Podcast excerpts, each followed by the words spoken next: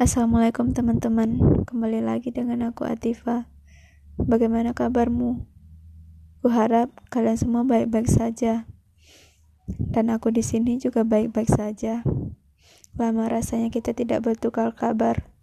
Lama juga rasanya aku tidak berbicara di sini.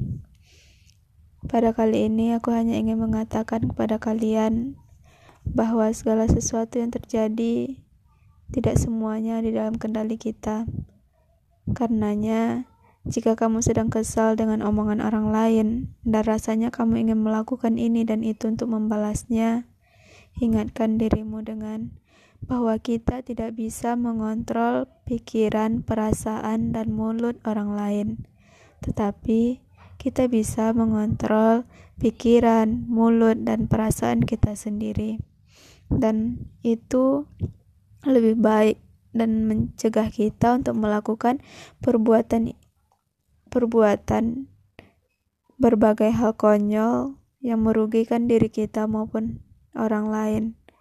Serta dengan demikian kita juga bisa dapat meredakan rasa kesal, rasa panas di hati lebih cepat. Kuharap kita semua bisa lebih dewasa menghadapi masalah baik masalah dengan diri sendiri, dengan orang lain, ataupun dengan lingkungan kita. Salam semangat dari aku. Semoga kelak kita bisa berjumpa. Bagaimanapun caranya, kuharap suaraku ini tidak lagi membuat kalian kesal dengan curhatan-curhatan yang menyedihkan.